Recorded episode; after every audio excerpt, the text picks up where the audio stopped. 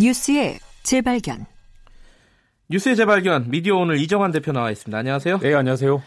오늘은 최근에 가장 핫한 뉴스 중에 하나이고, 그리고 뭐 이슈의 블랙홀 이렇게 표현이 되기도 합니다. 손혜원 의원 논란이죠. 네. 핵심 쟁점부터 간단하게 정리를 시작해보죠. 네. SBS가 손 의원이 지인과 친척들 명의로 목포시 대의동 일대 건물 9채를 매입했는데 이게 근대 문화 역사 공간으로 지정이 됐고 네. 국회의원만 알 수 있는 미공개 정보를 이용해서 부동산을 차명으로 매입했다. 네. 지금은 건물 가격이 4배로 뛰었다라고 보도를 했죠. 손 의원이 강력하게 반발을 했고요. 예. 이 문화재로 지정된 건물은 없고 정부 지원 받을 수 있는 곳도 없다. 시세 차익도 없고 문화재 거리로 지정하도록 압력을 넣지도 않았다. 한마디로 선의로 사재를 털어가면서 예. 이 지역을 살리기 위해 노력했는데 어떻게 이걸 투기로 매도할 수 있느냐라는 것이죠. 지금은 사실 근데 투기냐 아니냐 논란보다는 뭐 이해상충이냐 아니냐 뭐 이런 그렇습니다. 논란으로 옮겨갔죠 좀. 네. 오해받을 만한 행동을 전혀 하지 않았다고 볼 수는 없고요. 네. 이 창성장이라는 여관을 리모델링했는데 손 의원 조카가 운영을 하고 있죠. 국정감사에서 이 창성장을 언급을 했습니다. 이 제가 아는 사람들을 설득해서 숙소를 한번 만들어봤다라고 말했는데요. 조카를 아는 사람이라고 말한 것도 약간 이상하고요. 네. 이 지역에 예산을 들여서 도시재생을 해야 된다라고 국감에서 강조를 했습니다. 그래서 개발을 하면 놀라운 자원이 될 거다라는 이야기도 했고요. 네. 창성장 근처 식당을 굳이 언급하면서 미어 터진다. 지역 특성을 살려서 개발을 해야 된다라고도 말을 했습니다. 국회에서. 예. 국립현대미술관 분원을 목포에 짓자고도 했는데요. 이런 발언이 모두 이해창충에 해당할 수 있습니다.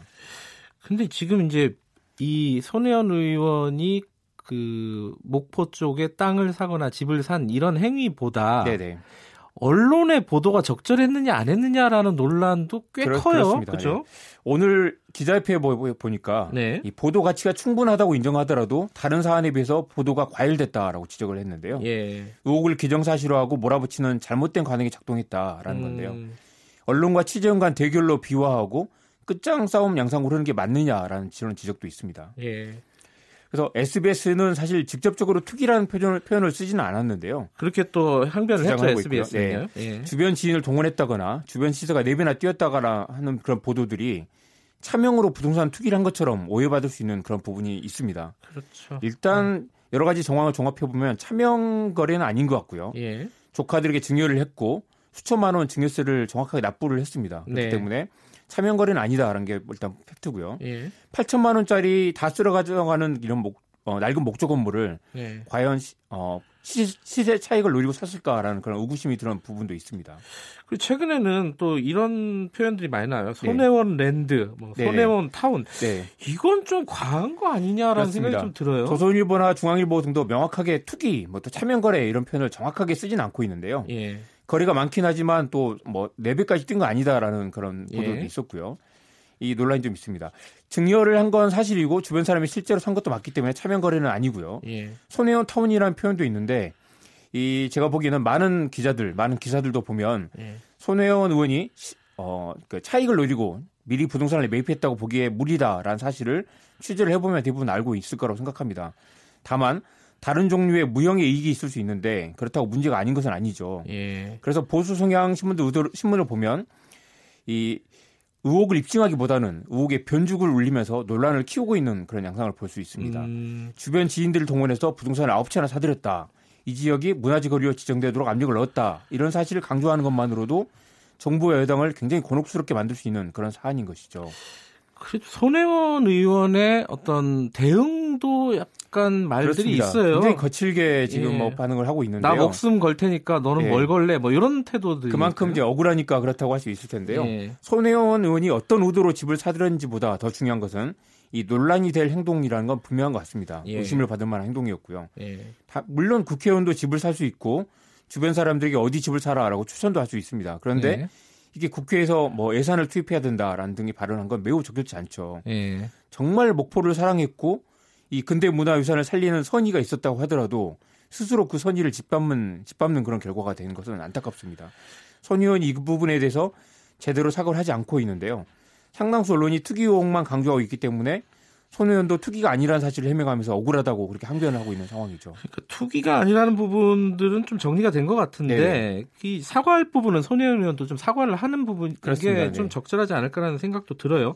그런데 또 한 가지 또 문제는 SBS가 어떤 정치적인 의도로 이거를 보도를 했다라는 음모론들이 있어요. 이건 어떤 거예요? SBS도 억울할 텐데요. 네. 태영건설이 SBS의 주주회사인 SBS 미디어 홀딩스의 대주주인 건 맞습니다. 예. 그런데 이 서산 옹금동 지역 재개발이 문화재 지정 때문에 차질이 생겨서 건설회사들이 반발하는 거 아니냐라는 의혹이 있는데요. 예. 여기는 태영건설이 아니라 중흥건설입니다. 예. 그래서 태영건설은 일단 이 지역 재개발 사건과는 관련이 없다는 게 SBS 주장이고요. 예. 다만 이 서산 옹금동이 창성장이 있는 대의동과 1km 정도로 매우 가깝습니다. 그래서 손 의원이 이 지역에 있는 조선대화 공장을 철거시 안 된다라고 주장을 해서 재개발이 늦춰지고 있는 것도 사실이고요.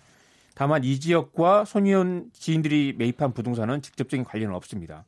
그래서 SBS 보도가 태영건설 지시로 이루어졌다라는 음모론 일단 사실 무근이고요. 네. 다만 보도의 완결성을 짚어볼 수는 있을 것 같습니다. 워낙 미묘하고 복잡한 사안이지만 SBS가 첫 보도에서 차명으로 부동산 투기를 했을 가능성을 흘렸기 때문에 논란이 확산된 측면이 있고요. 네. 증여세를 다 납부했고 이건 매우 중요합니다. 실제로 다 쓰러져가는 낡은 건물이라는 사실을 밝혔다고 하더라도 이 기사 가치가 떨어지진 않았을 건데요. 네. 그런 것보다 약간 의혹을 좀 강조하는 그런 보도를 했죠. 네.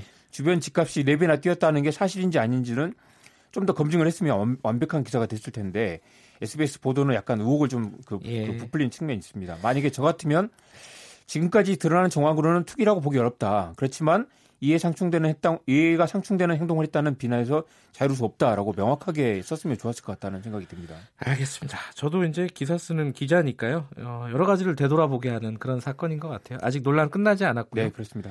자, 오늘 여기까지 듣겠습니다. 고맙습니다. 네. 미디어오늘 이정환 대표였고요. 3부에서는요. 주진형 하나투자증권 전 대표와 함께 경제 직설 마련돼 있고요.